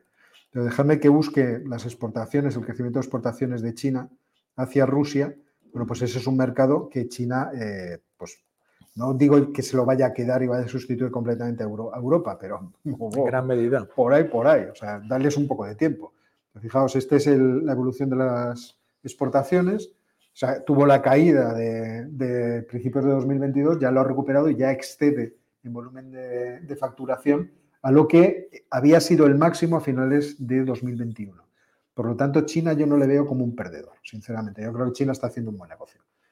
Esto le está dando la posibilidad de un buen negocio. Sin embargo, Alemania está en una senda muy peligrosa y problemática. ¿Por qué? Porque va a tener el gas caro, ¿cuántos años? si no puede volver Rusia a ser su proveedor, si, ya hemos roto esperas, ¿hasta cuándo? Y eso es un problema bastante gordo porque en términos de competitividad de, las empresas, las grandes corporaciones, los grandes conglomerados alemanes buscarán dónde poder producir sus productos Cambios de ubicación. y cambiarán de ubicación. Y entonces eso implica muchas cosas. Me pregunta Ante Omega, que le gusta mucho tocar las narices, en la autónoma hay reivindicaciones perroflautas como la complutense. No sé qué es eso de las reivindicaciones perroflautas, pero sí hay reivindicaciones. Un día, cuando haya una huelga, te traemos, te vienes para acá y ves lo que es que nos vacíen los extintores, nos rompan las puertas y nos activen las alarmas. Es una cosa encantadora.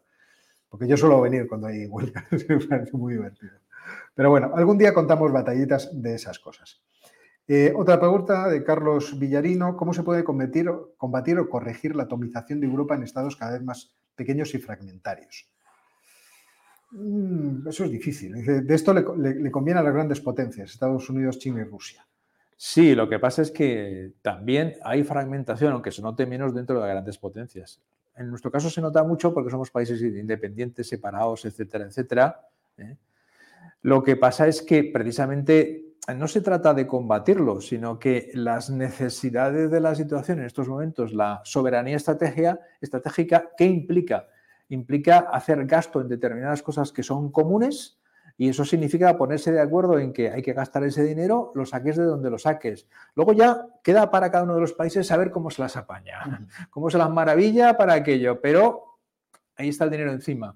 Y pensar que a veces en Estados Unidos Estados Unidos funciona mucho así. Los estados tienen una, autonomía en muchos aspectos que a veces está casi tan grande como la de un país europeo. Lo que pasa es que desde aquí no lo vemos. El gobierno federal tiene unas competencias reducidas, muy fuertes, donde tiene competencias pero reducidas, en otras cosas no. O sea que no... no... Perdón, es que me he acordado una cosa y estoy aquí... A ver, está buscando. No, no, no, tú tranquilo. No, que lo que quería decir, para terminar, que no confundamos el que eh, para que haya una acción común no tiene por qué haber un solo país, digamos. Puede funcionar una acción común si los principios básicos y la financiación está acordada a pesar de que los planteamientos de cada país sean totalmente distintos en otras cosas. No hace falta una unión política para hacer esto. Conviene, evidentemente, sí. Es mucho más fácil. Pero aún sin eso se puede hacer y yo creo que se va a hacer. es verdad que el concepto de la Unión Europea tiene el problema de que para poder tomar decisiones poner de acuerdo a muchos países pequeños, 27 que se pueden fraccionar en muchos. Sí, sí. efectivamente es, un lío tremendo. Por otra parte, es cierto que dentro del, concepto incluso eh, europeísta, de crear una Unión Europea, eh, trascender los países, los estados nacionales, yo creo que siempre ha estado un poco en la mente de algunos. ¿Cómo podría trascender esto los estados nacionales? De tal forma que incluso las viejas nacionalidades pudieran volverse a recomponer a lo largo de ejes económicos, no solamente lingüísticos, ¿eh? sino de ejes económicos, que tienen sentido. Por ejemplo, el arco mediterráneo. El arco mediterráneo está claro que podría hacer un eje económico muy importante. Y los planes, ¿te acuerdas cuando hicimos aquel trabajo de, las infraestructuras de la Unión Europea estratégicas? Pues ahí una de las cosas era como el diseñador de aquellos asuntos veía unir de norte a sur, de este a oeste y por vías eh, marítimas toda Europa. Entonces, su problema era cómo puedo vincularlo todo de tal forma que esto pueda funcionar en conjunto de manera económicamente más eficiente. Claro, eso tendería, creo yo, siempre lo pensé, a conformar unidades políticas que pueden atravesar fronteras nacionales. Y eso, claro, podía producir problemas incluso de disgregación, de cómo tenemos que adaptar nuestra forma de, de por eso, yo creo que, decidir políticamente. Que, no se plantean apenas las cuestiones políticas, sino que se plantean son proyectos económicos que requieren necesariamente la cooperación entre varios territorios de distintos estados para desarrollarse, que generan intereses comunes, que es algo muy importante, y la parte política queda como un poco allí aparcada para las elecciones generales de cada país es lo que decía Óscar, eh, todo el entramado de carreteras europeas, por ejemplo, los ferrocarriles, las que hay y las que están proyectadas, implican una mejor conectividad entre todas las zonas y, por tanto, más intercambio de bienes y servicios. ¿Eso tiene implicaciones políticas? No, inicialmente no tiene por qué tenerlas, pero sí económicas y de relación entre la gente que vive en un sitio y otro de la frontera, a todos los niveles, el hecho de que tú produces en un sitio, en un país, pero dependes del, del mercado que lo tienes a 2.000 kilómetros y al revés, eso genera eh, sinergias sin necesidad de tocar los aspectos políticos que es verdad que son bastante vidriosos y que aquí generarían en todos los países europeos, ¿eh? no solamente en España, generarían muchísimas polémicas. El que conozca a Bélgica, que sabe que son dos naciones más Bruselas tres, pues sabrá que, bueno, que no hay que mirar a España para pensar en problemas de fragmentación. En Bélgica yo creo que los une la monarquía, la selección de fútbol y, poco más. y, lo dicen ellos. Eh, vamos a ver, vamos a hacer el, anuncio de la semana. Lo podemos hacer, ¿no? Sí, venga. Anuncio. Os he puesto ahí en, la descripción del vídeo que Ángel y Jorge tienen Patreon. Han decidido tener un Patreon. Esto es una cosa increíble. Así que os, os vais a poder aburrir todavía más porque no voy a estar yo, voy a estar yo con sus disquisiciones. Bueno, alguna vez estaré con sus disquisiciones acerca de las cuestiones más diversas el Patreon de estos dos jóvenes. Voy a ver si puedo eh, compartir la pantalla. Dejadme ver si lo, si lo, puedo hacer. Voy a sacar esto aquí y compartir la pantalla para enseñaros el asunto. El asunto es esto. Vamos a ver si lo podemos compartir. Ahí está, el sótano de Geopolino. Que estamos todavía un poco de tapadillo. Este va a ser, va a ser el, Patreon de estos dos eh, muchachos, que es un Patreon que ahora mismo tiene tres vídeos tuyos. Sí. Bueno, que si queréis ver los vídeos, pues ya sabéis os suscribíos al Patreon de estos dos muchachos y aprenderéis muchísimo de cosas diversas. Incluso eh, me estaba diciendo por aquí, Coribón, eh, estaba diciendo que lo, dijo con un término, espera a ver si te encuentro, porque es mejor que lo digas tú a que lo diga yo.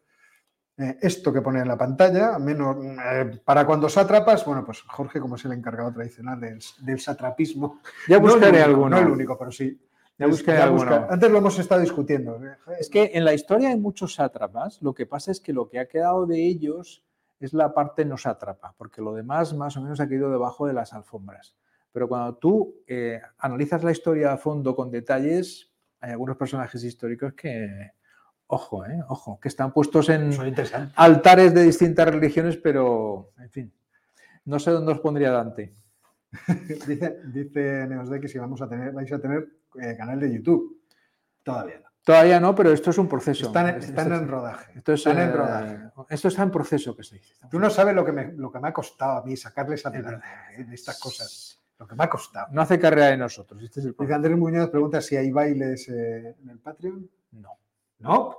por ahora no. Nada, olvidaos del Patreon de estos tíos. En fin, ahora me toca a mí. Sí, ahora vamos a ver eh, de dónde teníamos que pasar. Sí, no, ahora te- te ah, no, me, to- toca a mí, me toca a mí. sí. No, no, ¿de qué hemos, de qué hemos estado hablando ahora? Ah, hemos terminado con Francia, el presupuesto Francia, militar. Ya nos Ahora vamos a República Sudafricana. ¿eh? Que creo que sí que tenemos mapa. Sí, sí, tenemos. De República vamos a África, es verdad, tenemos mapa. Tenemos mapa y luego te busco, tenemos un vídeo que ha encontrado Oscar muy interesante. La noticia es que la República Sudafricana va a hacer maniobras navales con China y Rusia entre el 17 y el 27 de febrero, en la costa este de, de- de- de la República Sudafricana. Y claro, eso inmediatamente pues, ha levantado todo tipo de rescopores y sus, sus, suspicacias.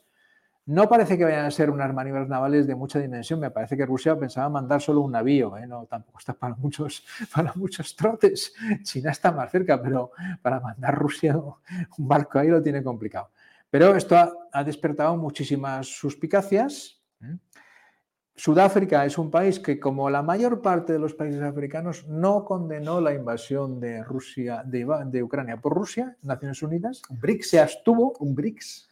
Se El abstuvo- último BRICS. Sí, pero se abstuvo con casi todos los países africanos. Luego ya le daremos una vuelta a esto. Entonces, para Sudáfrica, eh, esto ahora lo- os pondrá el, el vídeo Oscar de Lavrov y, y Inmediatamente. Jefe. Ram- Ramaphosa, el presidente de Sudáfrica. tenemos ahí.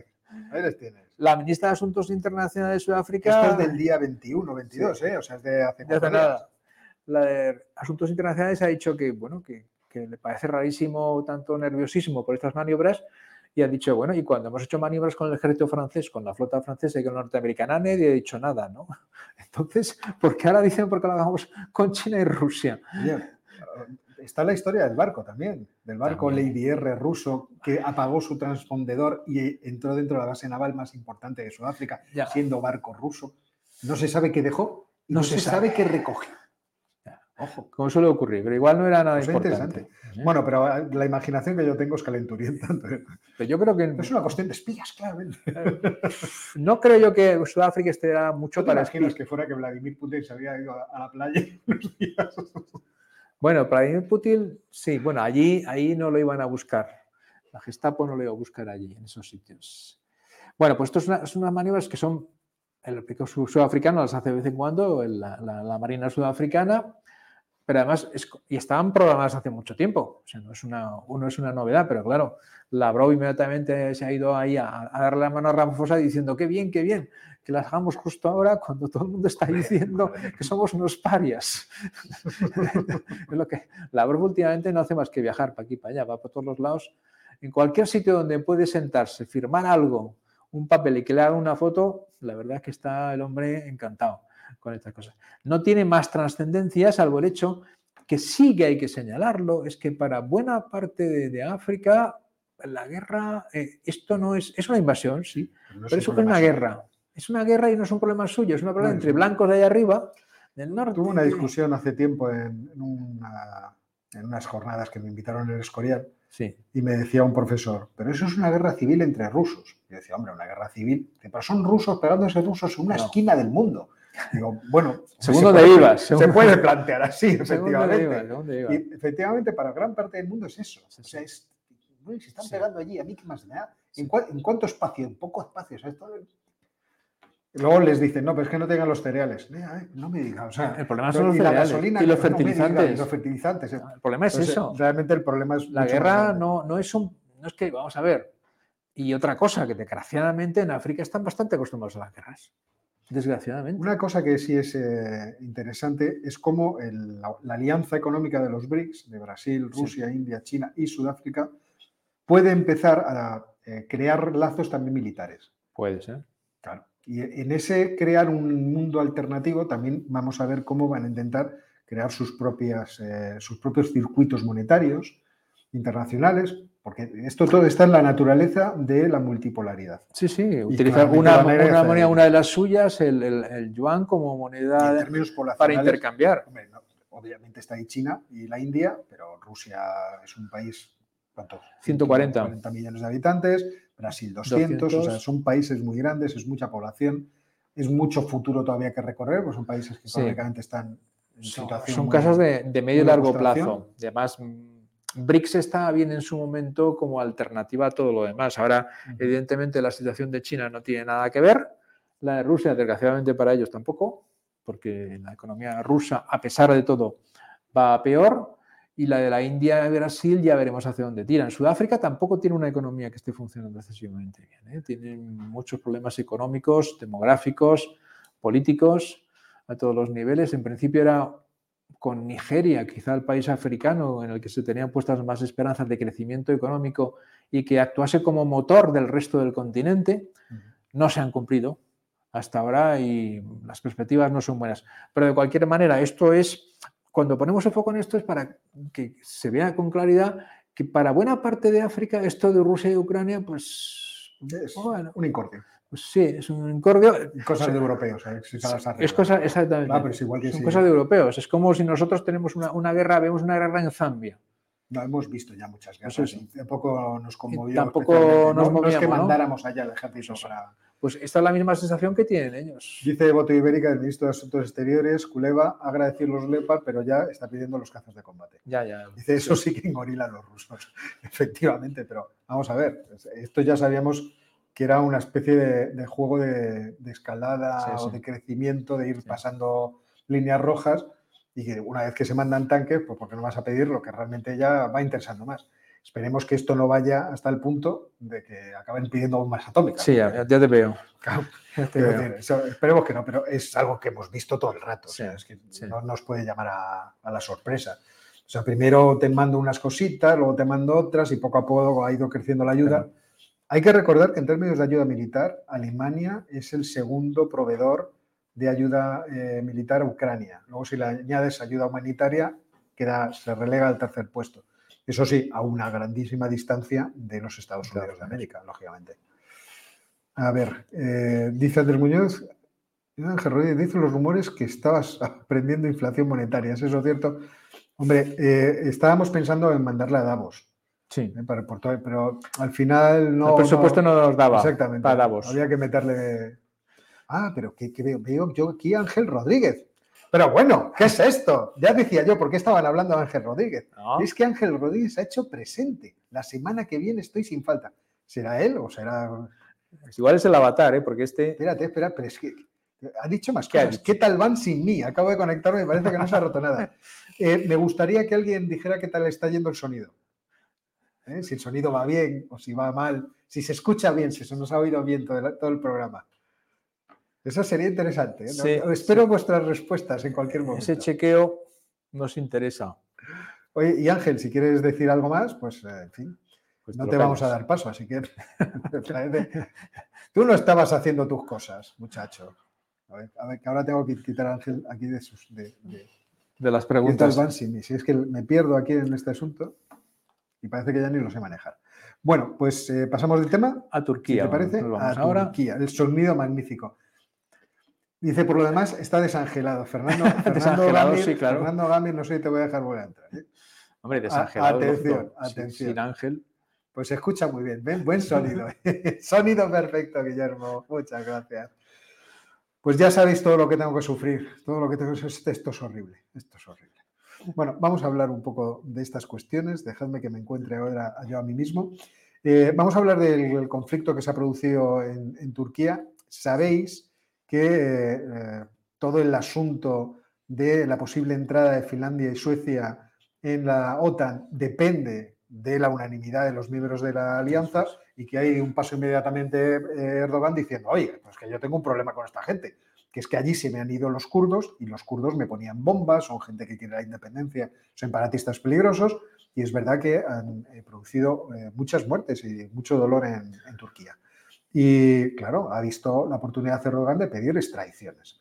Yo os lo contaba el otro día, primero empecé pidiendo 33, pero de repente hubo dos movimientos que nadie se esperaba, de dos grupos completamente distintos. Por una parte, un grupo pro-kurdo, que lo que hizo fue eh, una performance con un muñeco de Erdogan colgado de los pies, y luego apareció el líder del partido Línea Dura, de, eh, Rasmus Paludan, Rasmus Paludan, que quemó una, un Corán. Un, un Corán. Entonces, aquí le tenéis antes de quemar el Corán, me parece muy feo ponerle quemándolo. Eh, pues resulta que ahora la prensa sueca nos dice que eh, este muchacho es un muchacho financiado por Rusia. Hombre, financiado por Rusia. ¿Por qué? Porque se afirma que eh, había un periodista sueco, Chang Frick, que es un periodista de estos muy eh, polémicos y polemistas que existen en Suecia, principalmente relacionado con los demócratas suecos y por lo tanto con la extrema derecha, que colabora además con el canal ruso RT, ¿eh? Russia Today. Qué cosa más curiosa, ¿verdad? Que esto yo creo que he encontrado paralelismos en otros países. No sé en cuáles, pero en otros países los he encontrado. Ah, entonces, conocido por su posición prorrusa, eh, y además es propietario de un sitio de noticias que se llama Niegeter Idag, que a saber lo que, se, lo que significa, y presentador del canal SD Rix, financiado por los demócratas suecos. Bueno, pues el caso es que este muchacho eh, ha pagado eh, la multa que las autoridades le impusieron a este muchacho por hacer aquella performance de quemar el, de quemar el canal. Y dice, sí, yo he pagado las, 30, las 320 coronas en concepto de tasa administrativa a la policía. 320 coronas son, lo hemos calculado. 28 euros o por ahí. 28 euros. O sea, tampoco es que le, hayan financiado mucho. Pero bueno, aquí se ha encontrado esta línea que efectivamente existe. ¿no? Existen eh, movimientos eh, nacionalistas, incluso ultranacionalistas en algunos países occidentales, que son claramente eh, prorrusos, que tienen en sus canales la invitación siempre a ya estaban allí las tesis rusas y que de forma muy curiosa siempre acaban defendiendo todos los argumentos que Vladimir Putin expone en sus discursos. Eh, claro, este asunto es algo que le ha venido muy bien a Erdogan para romper relaciones con los suecos por ahora. ¿Por qué por ahora? porque en realidad yo estoy convencido, lo explicaba el otro día, que todo esto es parte de una maniobra puramente eh, política y electoral, porque Erdogan está a punto de iniciar la campaña electoral, campaña electoral que eh, está muy reñida. Bueno, os voy a poner que no, lo, os he puesto, este es el periodista, este es el muchacho, Frick, eh, Chang Frick, que es el, el, tipo que os decía. había otras fotos más buenas de él con algunas camisetas con enunciados más contundentes. Tampoco es cuestión de hacerle publicidad. Pero el caso es que Erdogan tiene este problema, el problema de que las eh, encuestas electorales ven muy apretada la carrera entre su partido, eh, Justicia y Desarrollo, ¿no? se llamaba, y el Partido Republicano del Pueblo del alcalde de Estambul. Eh, que estaba en, la cárcel. Ekret o Emet, Ekret y Mamoglu. Yo creo Mamoglu sí, pero el nombre no. Bueno, pues a mí me gusta mucho la historia del Partido Republicano eh, del Pueblo porque este es el partido de, que Ataturk y por lo tanto es el partido más antiguo de, Turquía. Además de ser un partido de carácter socialdemócrata y entiendo que laicizante frente al movimiento de, Erdogan, que es más nacionalista, más religioso o más conservador, vamos a decirlo, más de las esencias. Entonces, en ese enfrentamiento es verdad que las elecciones de, de Turquía de este año, de 19 de junio, este año. las van a hacer en mayo ya. Las van a hacer las Adelantado a mayo, sí. o sea, está ah, todo ligado. por eso me habían dicho a mí, no eran en mayo, y yo decía, no, 19 de junio. No, las han adelantado a mediados de mayo. Ah, ah, ah, o sea, que quiere. los tiempos están marcados. los tiempos entonces, para favorecerle. Vaya, vaya, pues eso se me, había, se me había patinado a mí. Entonces, desde ese punto de vista, es verdad que me ha venido a Dios a ver. O él ha provocado, o otros en connivencia de otros. una cosa y la otra. Que se produjera esta. No creo que él lo haya provocado, pero lo Además, utiliza. muy barato, porque en realidad las fotografías de, este Paludan haciendo la quema es de cuatro matados. Cuatro matados detrás de una valla, haciendo la performance con cámaras de televisión que luego se han amplificado, supongo que convenientemente en Turquía, para producir las manifestaciones que ha habido en, Turquía, que han sido bastante serias, incluso las que ha habido en Estocolmo. Eh, Estocolmo en, la, frente de la embajada turca eh, por parte de turcos que viven en, Suecia. Con lo cual, aquí tenemos pues, estas típicas eh, estrategias de, en las que todo se mezcla, pero en la que yo creo que nada cambia. Es decir, que en el largo plazo eh, Suecia y Finlandia están destinadas a entrar en la OTAN que Turquía tiene muchos más intereses eso conseguir los F-16, incluso la, propia confianza con los Estados Unidos, etcétera, etcétera, les conviene. Entonces, desde ese punto de vista, yo no creo que, vaya a cambiar nada. Ahora, es, divertido que este freak, este periodista, eh, estuviera en ese grupo, en ese, o detrás de ese grupo, siendo como es un freelance de Rubly, que es una página que todos utilizamos para conseguir imágenes, y de RT. A mí me parece una cosa. Oh, fíjate, eso también se podría decir de mí. Oscar siempre utiliza imágenes de Rumli, luego es prorruso. Efectivamente. Bueno, María Zaharova, la, portavoz del Ministerio de Asuntos Exteriores ruso, ha advertido que dentro de este batiburrillo pues, ha hecho declaraciones negativas contra la entrada de Suecia y de, Finlandia en la OTAN, diciendo que serían muy negativas, tendrían implicaciones negativas y en cierto modo contradiciendo aquellas manifestaciones iniciales que hizo Vladimir Putin de que qué más le daba. Que le daba igual. Que le daba exactamente igual. Que entre quien quiera, no hay ningún problema. Podemos con todos. Esta, decir. Esta es una, bueno, como veis, es un episodio absolutamente menor de la historia de la humanidad. No, tendrá efectos. No, no tendrá efectos. Pero bueno, ha sido divertido, noticia de la semana y había que comentarla. Y ahora nos vamos a América. Y terminamos con Perú, que desgraciadamente la cosa va muy mal. Como sabéis, eh, bueno, ya hace más de un mes que destituyeron a Pedro Castillo cuando estaba, bueno, cuando quiso dar un golpe de Estado anticonstitucional, disolver el Congreso, etcétera, etcétera. Ahora está preso. Como consecuencia de eso ha habido muchos enfrentamientos y muchas manifestaciones que inicialmente estaban en el sur del país, en Arequipa, en la zona de Puno, etcétera, etcétera. Ahora esas manifestaciones han llegado a Lima. Sí, estamos viendo la manifestación de ayer. Eh, estas manifestaciones son gente que viene del sur, se pagan los autobuses, se den como fondos de resistencia, van a Lima. Ahí han tenido apoyo sobre todo de parte de los estudiantes. Se instalaron en la Universidad de San Marcos, de los cuales los desalojó la policía. Y además parece ser que la policía los desalojó, por lo que se está sabiendo, sin orden directa del ministro del Interior, con la cual se ha montado una bastante buena, porque te encuentras con que se produce un desalojo de la universidad, que puede ser razonable, lógicamente, con bastante violencia y luego nadie se hace responsable de quién ha tomado esa decisión. El Ministerio del Interior dice que él no ha dicho nada. Quiere decir que hay, muchas cosas debajo, pero este es el, plan general. Al otro lado, ¿quién está? Lo de, lo de Perú, la verdad es que tiene, es, es dificilísimo de explicar. Está Dina Boluarte, que es la, la, presidenta peruana, que era vicepresidenta con Pedro Castillo, que como os explicó Óscar, era del grupo Perú Libre de Vladimir Cerrón, que estaba más a la izquierda que Pedro Castillo, más todavía, Pedro Castillo empezó a gobernar con ellos, era imposible y cambió de grupo de apoyo. Pues bien, esta mujer que teóricamente tiene esas ideas, eh, ha dicho que los manifestantes fundamentalmente lo que son es un, pues que, que sentía mucho los muertos, pero que hay muchos contrabandistas. vamos, a escuchar, Vamos, a vamos a escuchar. Pero creo que el derecho a la protesta no puede venir acompañada de la violencia, el destrozo y la muerte. Eh, la siguiente es, usted mencionaba que eh, Eso no es una protesta pacífica. Eso es una acción violento generado por un grupo de personas radicales que tienen como agenda agenda política y económica, y esta económica basada en el narcotráfico, en la minería ilegal y el contrabando. Bueno, pues ahí la hemos escuchado. Entonces, esto es todo, si lo ves desde óptica occidental no entiendes nada. Una persona que teóricamente estaba en un partido político que podríamos asimilar por su posición a Podemos, dice esto desde la presidencia del Parlamento. Por otro lado, la solución política pasa porque se convoquen elecciones presidenciales. Pero por ahora lo único que, hay es lo siguiente. Ahora mismo el Congreso está cerrado por vacaciones. Entonces, así de claro. Ha conseguido la presidenta que se reabra el 15 de febrero.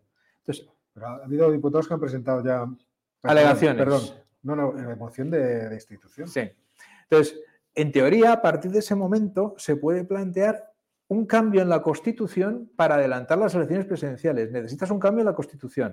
Y para eso necesitas 87 de los 130 votos del Parlamento. Y con lo fragmentado con que está esto, y como dice Óscar, una moción para destituirla, eso puede llegar a nada. Ya los manifestantes han dicho que quieren elecciones ya. Querrían que se fuese también la presidenta, pero yo pienso que lo fundamental para ellos es las elecciones. Si el Congreso ni siquiera es capaz de ponerse de acuerdo en adelantarnos al 24, vamos a seguir teniendo unos enfrentamientos terribles en las próximas semanas. Es que, la política peruana es un desastre en todos los términos. Institucionalmente, Institucionalmente es un desastre. el que resistieran de forma eficaz el, intento de asonada de Castillo. En, todos términos realmente raquítico, porque no tenía apoyo de, nadie, O sea, ni siquiera de los partidos políticos que estaban en la Cámara, o sea, estaba absolutamente solo. Es una cosa realmente lamentable. Eh, quiero decir, es una cosa positiva el hecho de que las instituciones reaccionaran bien. Lo que era lamentable, obviamente, es la declaración de, Castillo, que era una, cosa que, incluso podía mover a la ternura, de decir, pobre muchacho, o sea, este chico, ¿cómo, ¿cómo, se ha dejado arrastrar a esta situación? Pero es verdad que el caso de Dina Boluarte es el mismo que está viendo Castillo. Yo estoy en la presidencia, pero no estoy apoyado. exactamente igual. Y además, lo que debe ser ese Parlamento, los intereses que puede haber en ese Parlamento, porque los artículos que leo, cada uno es peor. es peor en, términos de, no lo voy a decir, pues no lo he leído eh, de forma detallada como para poder decir, hacer afirmaciones así drásticas, pero bueno, la verdad es que bastante preocupante todo. Y ahora esta tensión en forma de violencia que se hace desde eh, sectores de izquierda que están también conectados con el Parlamento, que, forman a través de la presión en la calle el intento de derribar al gobierno, de, producir pues, ese cambio, político, a mí me parece todo muy preocupante. O sea, lo, bueno hubiera sido que se hubieran tomado una pausa lo bueno hubiera sido que Dina Boluarte hubiera eh, convocado elecciones anticipadas, muy anticipadas. Pero no podía. que hubiera iniciado pero no podía. Ah, pero es que en origen decíamos, bueno, pues cuando tocan. En el 26. Claro, cuando tocan el 26. Ahora están pensando en el 24, vamos a lejísimos. Sí, claro. Entonces es algo que tienen que, solucionar si no quieren que este asunto se les vaya de las manos completamente y al final Perú implosione en términos económicos, cuando hoy en términos económicos le estaba yendo razonablemente bien. Pero es que llevamos cinco presidentes en cinco años que pueden ser seis. Y a mí, por ejemplo, me llama la atención que no hay declaraciones de los grupos políticos de la Cámara. Ningún grupo político, el que sea, me da igual de la ideología, ha hecho ninguna declaración sobre esto. Sale hablando la presidenta, se dirige al hemiciclo en el que los, los parlamentarios se la miran como diciendo, bueno, cuando están en el hemiciclo, ahora no están, están fuera de allí, nadie dice nada, ningún grupo político está haciendo propuestas de ningún tipo, lo cual es si la cosa muy preocupante. Un lado que le convenga. Están todos esperando a, ver qué pueden sacar de esta todo situación. Cuando la gente muere por las calles, porque pues, ¿cuántos muertos llevan? Pues 70. Casi. Es una cosa Pero no parece, desgraciadamente no parece que vaya a mejorar esto para nada. Para nada. Y luego, pues, esto también va a generar que en algunos casos eh, la policía tome sus propias decisiones sin tener en cuenta el mando jerárquico de ningún tipo, que es lo que parece que ha pasado en, en la San Marcos por su cuenta. A su vez eso implicará que los manifestantes sean capaces a lo mejor de colapsar, ya está pasando, han colapsado la Panamericana varios días en el sur del país. Es decir, que el país que ya funcionaba poco en lo político, ahora puede funcionar poco en lo económico y en lo social. Y entonces ya la crisis, ojo. ¿eh? Estaba diciendo Roberto Romero, que mataron a un policía quemando lo vivo. Sí, efectivamente, el día 10. No, no es que lo estuviéramos ocultando, efectivamente es algo que, que ha aparecido en todos los periódicos. Es que la violencia está siendo realmente brutal.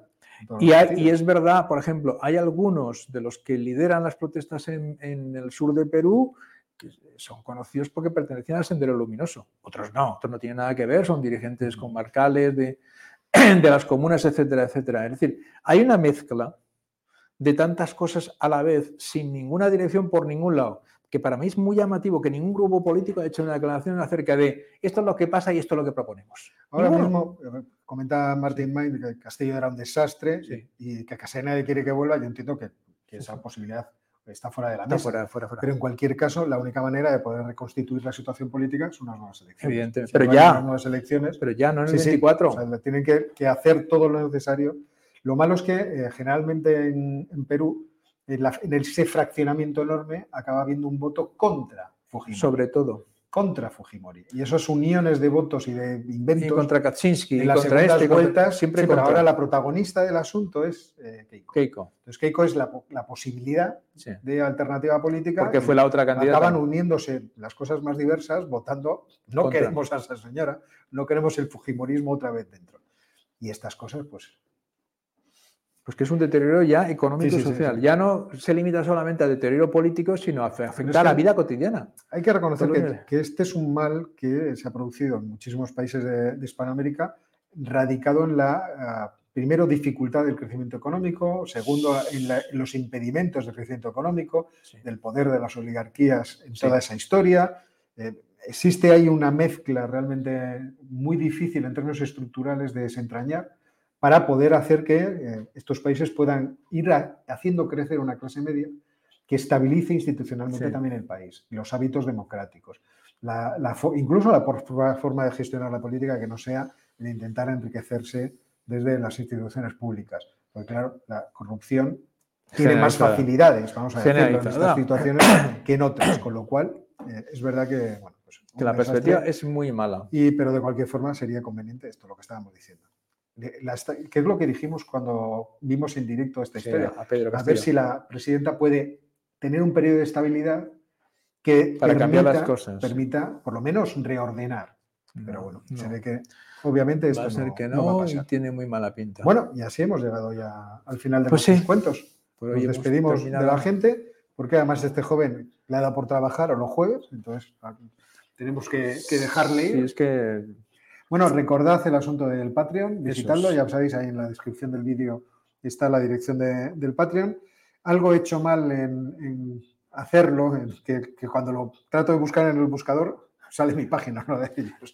a, lo mejor es que quiero, robarles el protagonismo ya para siempre. Más paso para abajo. Pero bueno, ahí, tendréis eh, análisis sesudos de estos dos jóvenes y muy interesantes, los tres vídeos que ha subido Jorge, que iremos mejorando y puliendo en términos técnicos. Fundamentalmente es eso, sí, sí. Más atractivo. El sonido seguro que sí, pero... pero bueno, que muchísimas gracias por estar ahí, muchísimas gracias, a todos. que visitáis el Patreon y... El próximo miércoles estaremos... Sí, la semana que viene, la semana que viene será el... Normal. Tendremos el miércoles. No, el jueves, el jueves. El jueves, el jueves. día 2. Sí, porque hay un miércoles de algún día que yo tengo, un jueves que yo tengo algún Pero todavía quedan tres semanas. No hemos podido adelantarlo esta vez por Ángel, pero bueno, porque nos pilló por sorpresa. Angelito es mala persona. Así que buenas tardes a todos. Vamos a buscar la carátula de salida y nos piramos.